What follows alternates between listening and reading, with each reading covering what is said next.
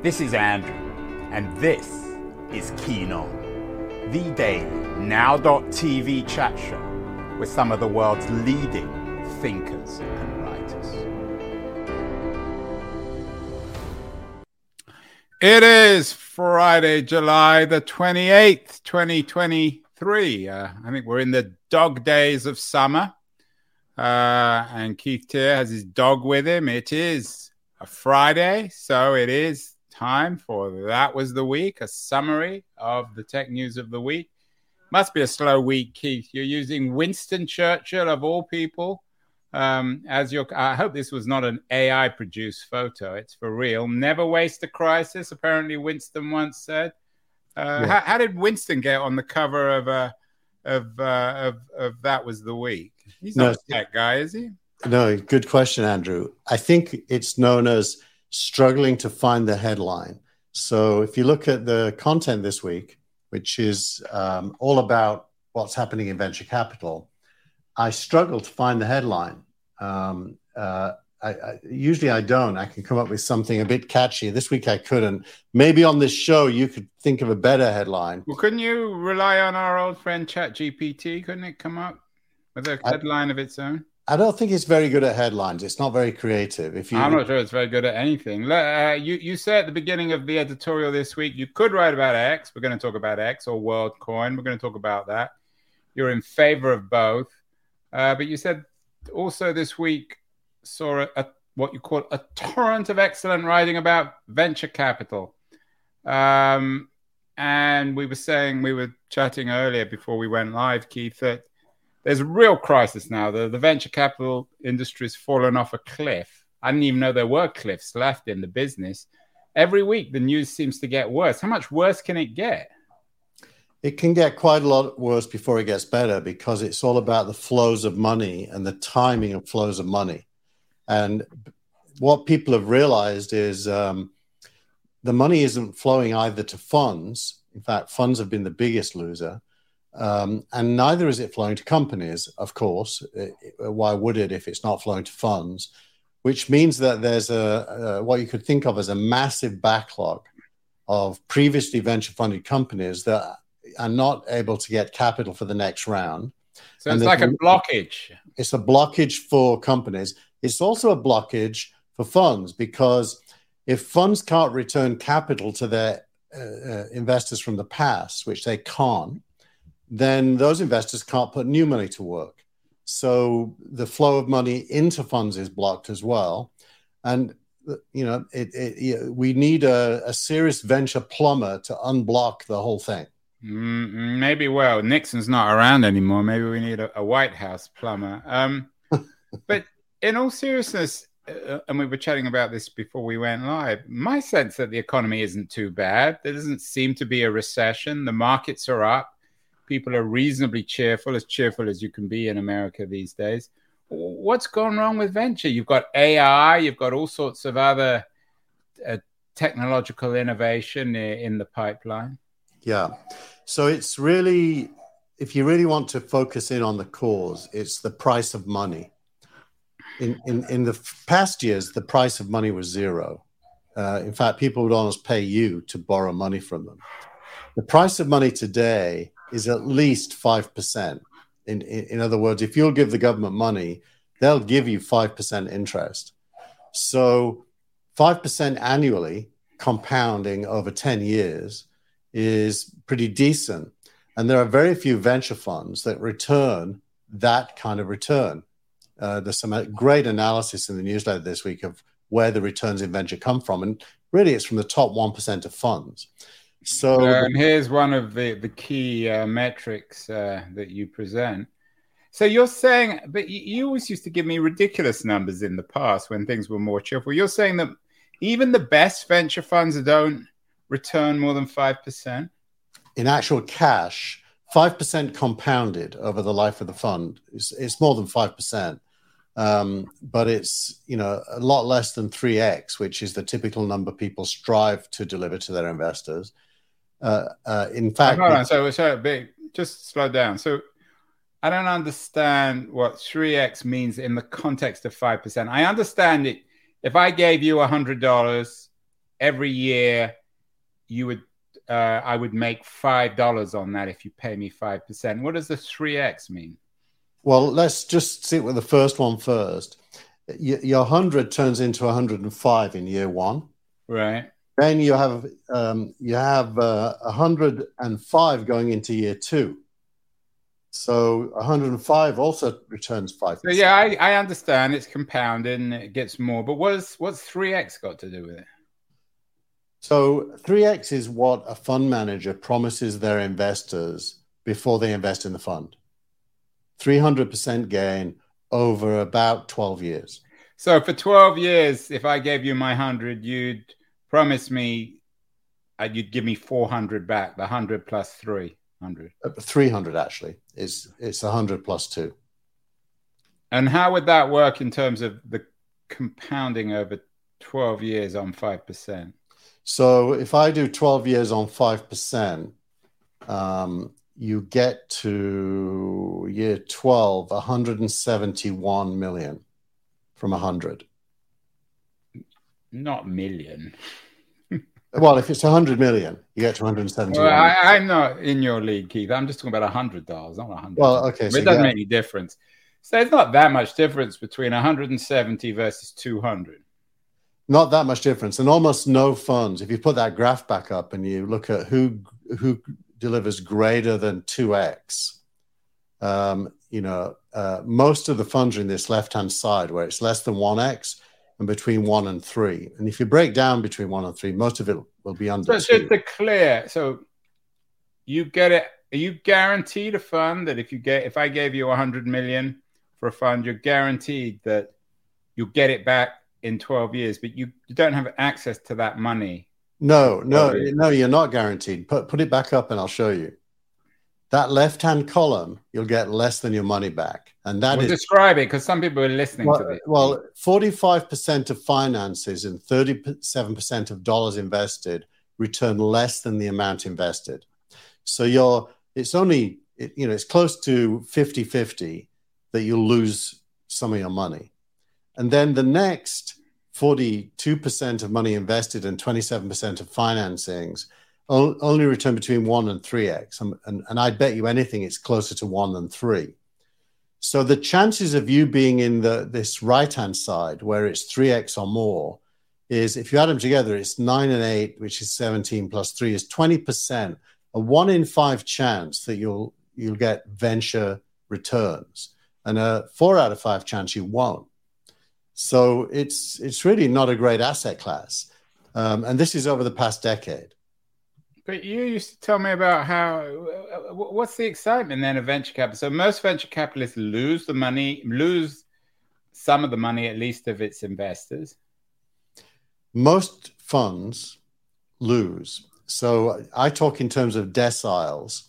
So the top decile of venture will return 3x ish. Um, the bottom 90% won't. And, and that's just a fact. So you've got to believe, if you're a venture investor, that you're going to get into the top decile. Now, even in the top decile, uh, most funds return the fund from something called the power law. And the power law is that really one of their companies is massive in its success. Yeah, I mean it's the the venture model of one in ten being or one in a hundred being Google or Facebook. Or yeah, so so it's a game of chance for sure, and so expertise and repeat win is a is, is a huge uh, signal that you have to look at to see where you should put your venture money. There's and, your little plug for SignalRank. Well, SignalRank does that, but other people try and do it as well and and, and so venture is is a game you should only play with a uh, you know when you, have you include i mean a lot of people call themselves venture capitalists but i'm always suspicious. They don't sound like venture capitalists to me. How do you define what venture capital is?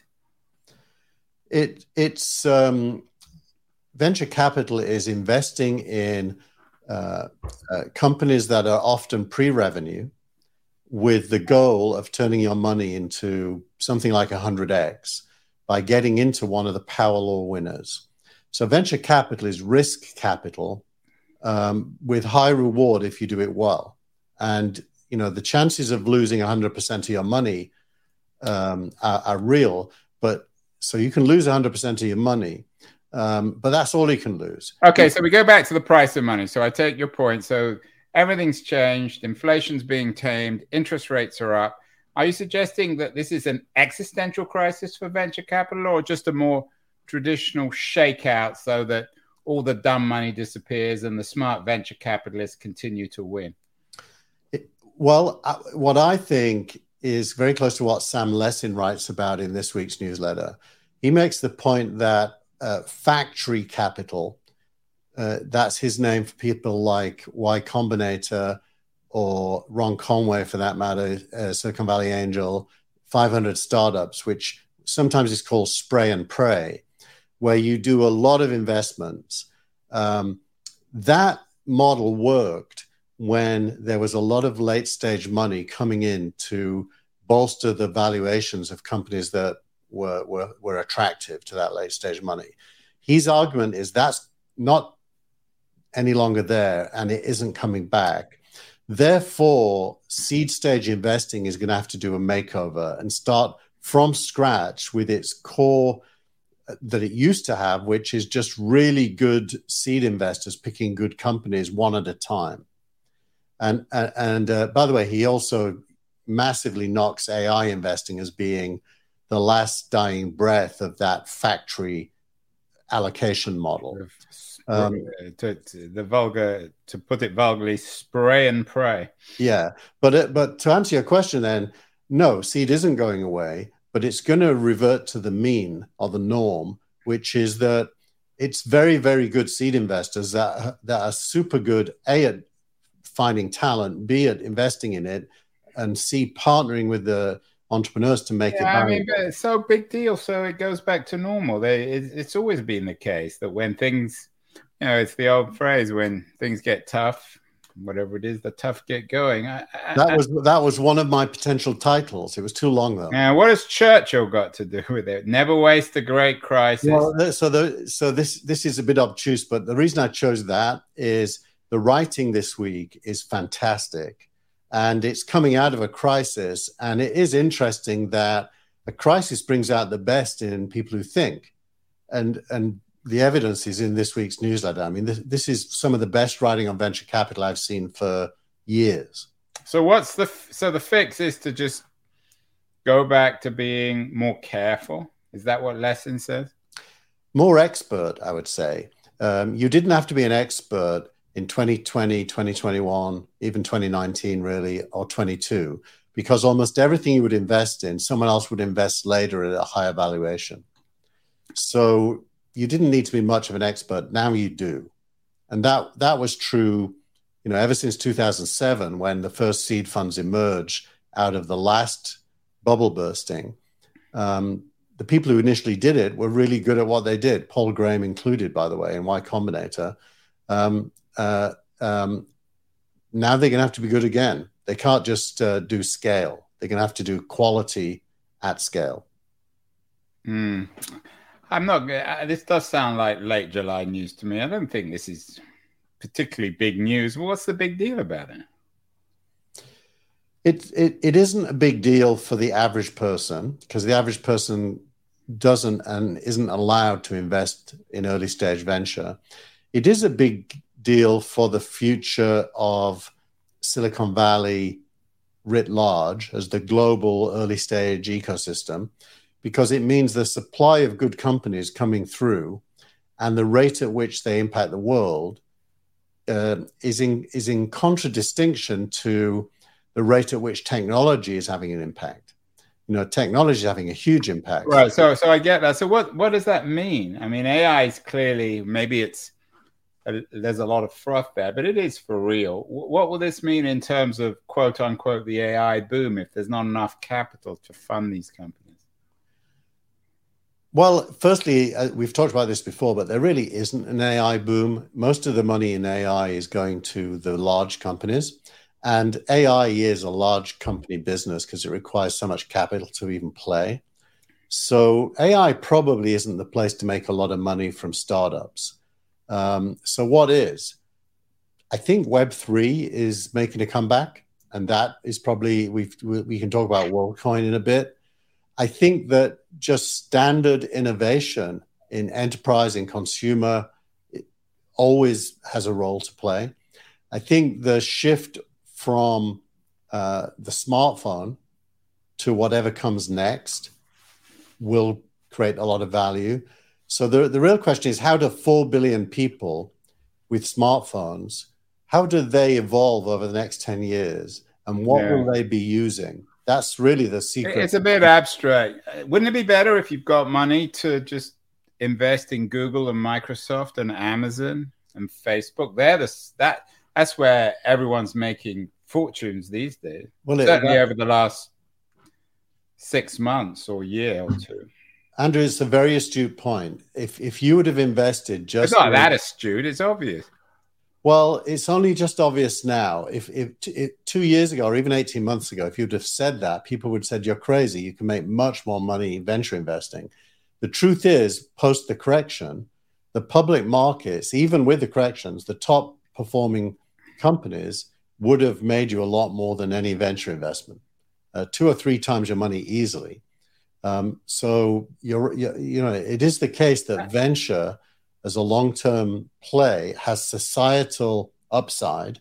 It isn't necessarily the right thing to put your money into if you're looking to grow your assets. So what will this mean in terms of um, innovation and tech? I mean, Google and Microsoft are leading the AI boom.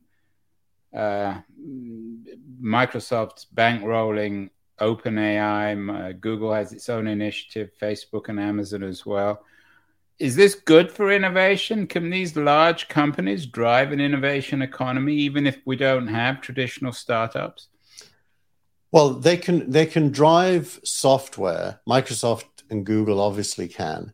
Uh, Amazon will eventually uh, OpenAI isn't going away. They can drive software top down into businesses and enterprises that result in productivity gains, but they're not. They're not where uh, uh, the high growth is going to come from. They're already huge companies. Apple, by the way, is valued at three trillion dollars today. So could it get to six trillion? Yeah, but that's only two x. So if you're if you're really a venture investor, yeah, but what do you mean two x? Two x? That's just a phrase. I mean, that's three trillion additional dollars. So that that's meaningful. It's not just two x. Yeah, well, but but turning three trillion into six is easier than turning five million into a billion. So the real game that I'm interested in, and one of our uh, listeners just posted, it's not exciting to invest in big companies. This is Elio a sun a sun a sun shao. It's it's Brazilian, I think. I can't pronounce the cow. It's either cow or chow. Um, uh, he can tell us. Um, uh, it's not exciting to invest in big companies. That which is correct. And uh, if you're if you're of a retirement age like me, you don't want exciting because you might lose all your money. But most people do want exciting. You like to lose your money, though, Keith. You're an expert, aren't you? I have had many years in which I lost money. That's certainly true. But I've had really good years where I made money and never from big companies, only ever from startups. Well, because you didn't invest in big companies. If you don't invest in them, you won't make, make any money. so, okay. So it sounds to me like there's certainly no existential crisis. And you'll probably get more cycles. And as won't big companies, they have investment arms. Ruth Porat at Google who was their CFO, they announced this week that she was going to become their president and head of investments. Won't venture just shift into these big companies? They got so much extra cash, they got to do something with it. Well, that that has already happened, especially at Google. They they they have had a venture practice for a long time too. Actually, they have Google Ventures, which does startup investing, but later stage, and then they have Google Corporate, which which also uh, does investments. So um, Google are already doing it. But I th- what do you think of the Porat shift? You didn't have a link, but it seems interesting. I didn't read about it actually, Anderson. Why don't you tell us about it? Well, she was their CFO, or she still is their CFO. Their announcement this week, their numbers were pretty good. She's her title will change. She'll become president and head of investments internally, and I'm not sure externally, more internally. So she'll be in charge of the self-driving car initiative and all their other moonshot projects, which Right. haven't always been realized, but sometimes they are. So it makes her, I think, the most powerful woman in tech. You know, Um, Da- David Drummond used to have that job when he was general counsel. well, he was never president, Drummond. He was just head of legal. Yeah, but he ha- he was in charge of investments. Yeah, but that was when it was a startup. It was not a. What is it now? A two, one and a half, two trillion dollar company. Yeah, yeah. No, she's very influential. Um, you know, I know I know a lot of I have a lot of friends who work at Google. Some of them in Google Ventures. My observation from the outside is that they are very Google-like in that they're data-driven, um, and they have a lot of data to drive from. Um, they're not really outliers. They don't really invest early enough, and they've been burned you know, with some big bets like uh, that that VR company that they invested in um, Mm. that went nowhere. But they again made some good bets like Uber. So you know, I, I think I, wouldn't like that job. I think there's too many voices at Google with opinions. Well, I don't think you're going to get it. Ruth just got him, so I don't think they're going to offer it to you, Sure. Let's go on. I mean, I, I, again, I'm not convinced that you're very much inside the beltway when it comes to venture. It seems to me as if things are just not that dramatic. What about AI of the week? You you you don't believe that it's for real, the boom, or you think the technology is for real?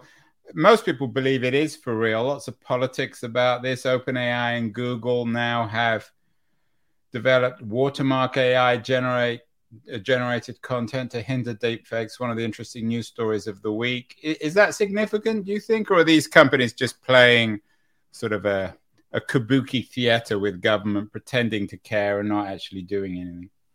I think they do care about government staying away from them. And in order to achieve that, they actually have to engage with government on their own terms. So I think there is some diplomacy happening there where the end goal is to keep government out.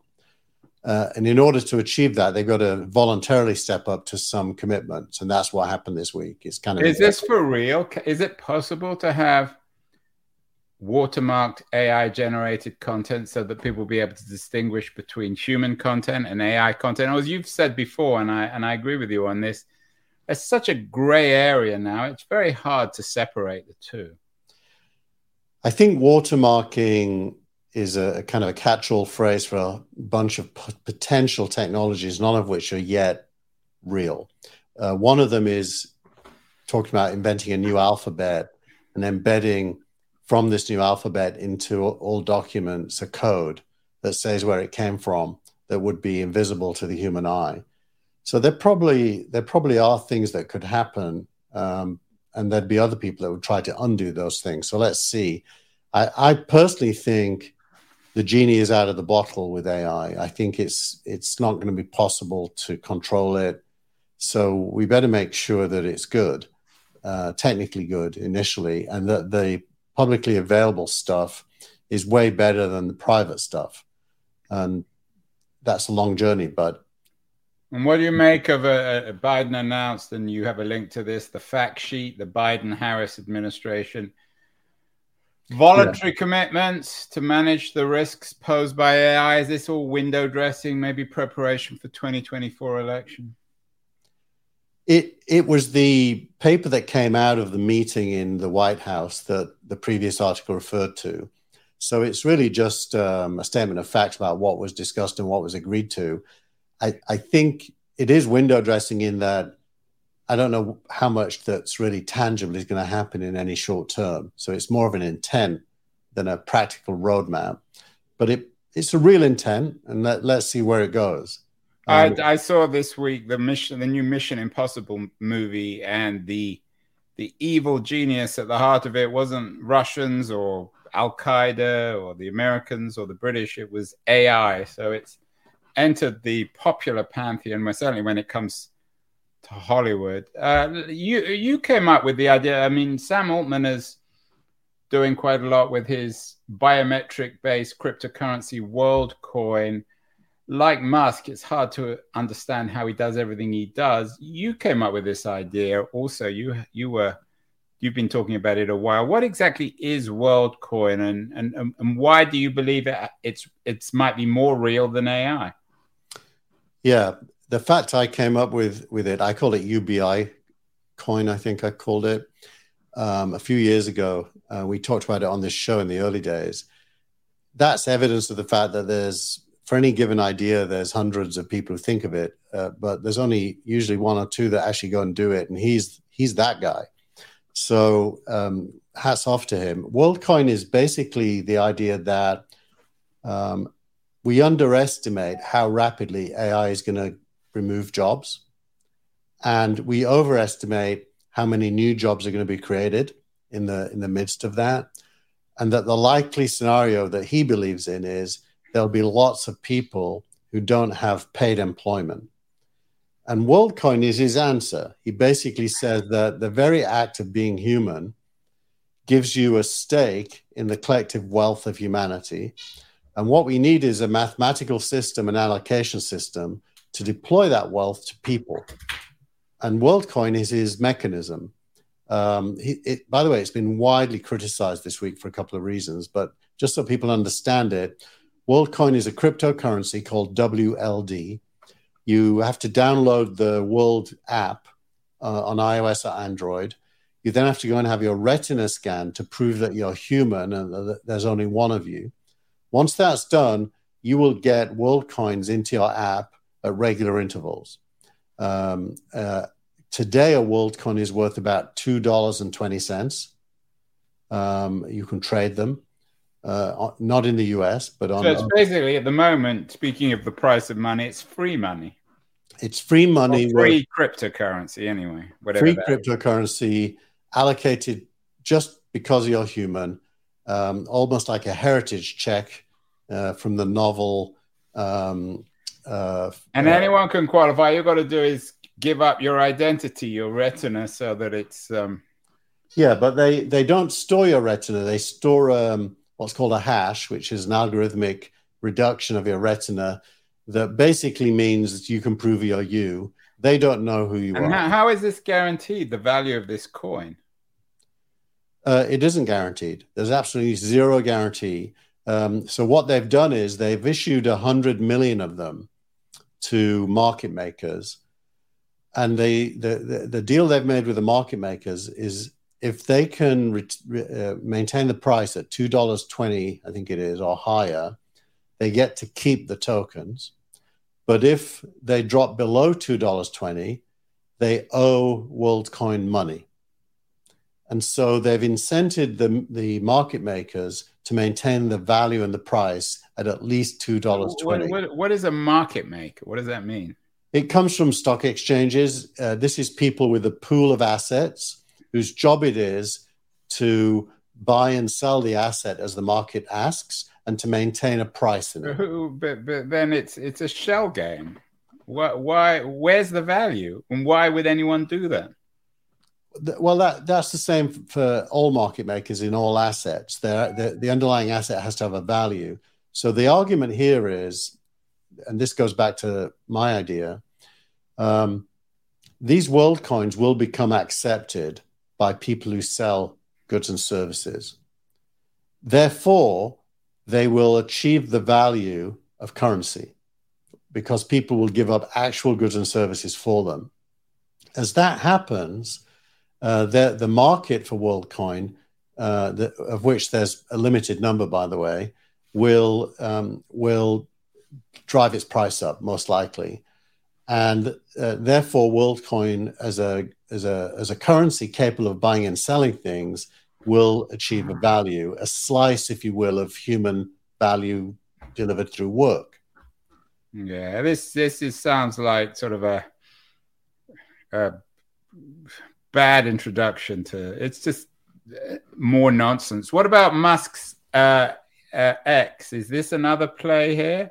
I mean, he changed the name from Twitter. He wants to do a a financial startup. Is this what he's trying to do too? And this he's, is so um, abstract, and it, it, could come out of a Dave, Dave Eggers novel. It's absurd. Yeah, no, he's doing something different. Um, if I hold my this up to the camera, you might be able to see if I block it that the Twitter logo is now an X on my phone. But it's still Twitter. I mean, or it's X, whatever. It's just a brand name change, it, right? Absolutely right. It's still Twitter, and and I think that's the main point. Um, Twitter hasn't changed. Um, uh, most of the critics of Twitter um, are still on it. Every, everyone I he, read who's criticizing Twitter and Musk, I go and look if they're still on Twitter, and they are. Why are they still on Twitter? Because there is no other app on the planet that brings what Twitter brings to a discussion, which is people who have opinions and sometimes are experts. And, and it, it's very, very good at that. And I don't think that's going away. They did announce that the user numbers on Twitter are the highest ever. Uh, they just. Oh, but coming back to X, what? Why has he changed the name? You know, that's an obsessive individual who, who likes a name. I mean, he, he, paid 44 billion for the thing. So As you said, it doesn't really make any difference. Twitter is Twitter, whether you call it X or Y or V, it doesn't matter. So what? Why is it even news? I don't even understand. Someone told me earlier that they got off Twitter because Musk changed the name to X, and that's fascist. I don't understand what the the num the letter X and fascism have to do with one another. I, I think they think it's fascist because he did it without permission. but but uh, what it really yeah, we are there's no news this week keith um, yeah. it's why we've got winston churchill saying uh, never waste a crisis, which I'm not even sure he did say. The one piece of news that is real, which sounds very interesting to me. Uh, you you have a link from the Times of Israel. Seventy percent of Israeli startups are, act to shift funds because of their judicial shakeup. How's that going to change so-called startup nation? Well, you know, it, it, what's super interesting is how many Israelis are taking to the streets to protest the government reducing the power of the Supreme Court and increasing the power of um, the executive branch of government, which is a tilt away from democracy. Some would argue it's fundamentally undemocratic in a state that prides itself on being the only democracy in the Middle East. Um, you would think, based on history, Israelis you know, us non-Israelis would assume that Israelis would turn a blind eye because they really don't want to rock the boat of their nation, eh, given its precarious geography and surrounded by potential enemies. But they didn't. They've gone to the streets and they care more about democracy than they care about, uh, uh, you know, any of those things. And I think that's massively symptomatic of young Israelis having uh, the big picture in their mind and caring I think it's fantastic. And startups are young Israelis. Very few Israeli startups are, you know, the generation that formed Israel. They're the generation that live in Israel and were born there or moved there recently.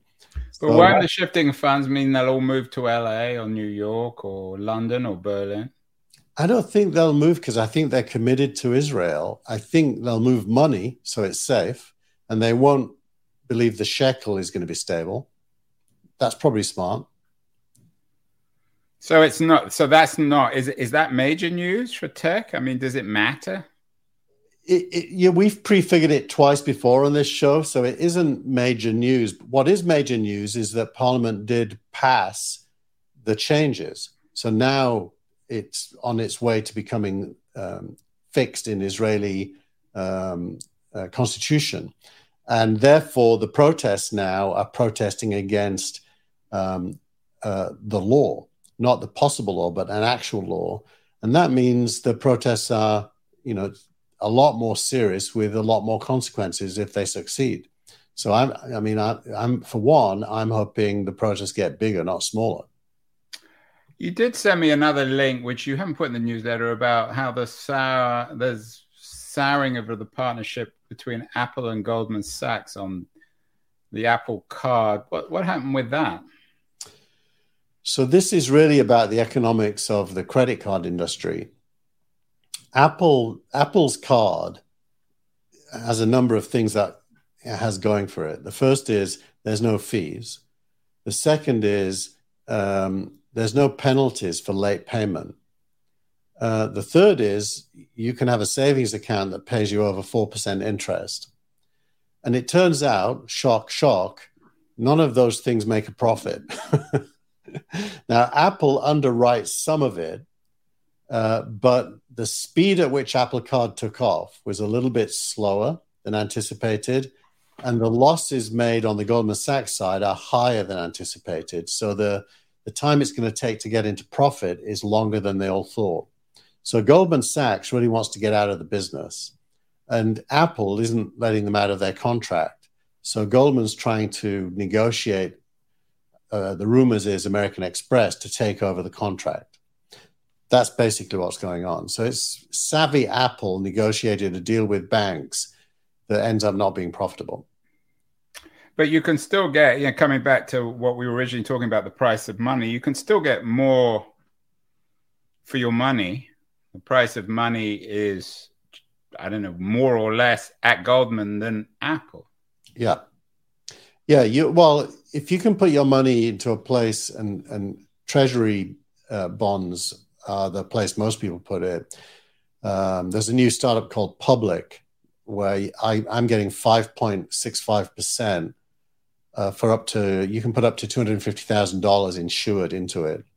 Uh, and it's basically treasury bonds. So the price of money is over 5%. Um, and and you know anyone that has cash probably is inclined to get five point something percent annualized over some number of years as a base case for their money. Anything worse than that is is you know silly for them to do. Why don't you just put it into a retirement fund? Uh, they tend to not do as much as five percent. I mean, because they they buy stocks and bonds in a mix. It depends which ones you buy. Some of them do. But a return. Well, it's all about the price of money, which has been the theme of this week, which I think is an interesting subject. I'm not convinced by Altman's WorldCoin. I'm sure it, there will be huge hype around it, and then another classic bust. Let's get to the startup of the week, which you're all too familiar with, Keith. Cyber Cafe. Yeah, I was. Uh, I couldn't resist putting this in. Uh, this this is a great article from a website called Rest of the World that focused in on the remaining internet cafes. And um, the reason I couldn't resist is me and my uh, three co-founders were the founders of the first internet cafe in the world called Cyberia Cafe in London's Whitfield Street in 1994 with um, people like Maurice Saatchi and Mick Jagger as investors. And I should say Sinead O'Connor was a regular attendee. She passed away this week. Um, which was sad.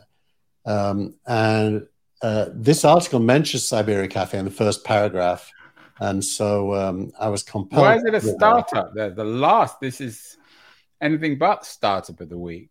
Well, startup of the week. Start can, down of the week, it should be. No, we can also, um, we're allowed to champion things that used to be startups. We, it doesn't have to be a current startup.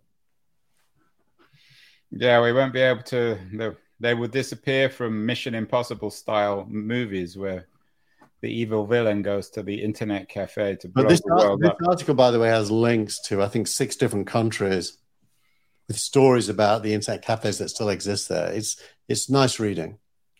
And finally, finally, we have tweet of the week or X. Shouldn't we call it X of the week, Keith?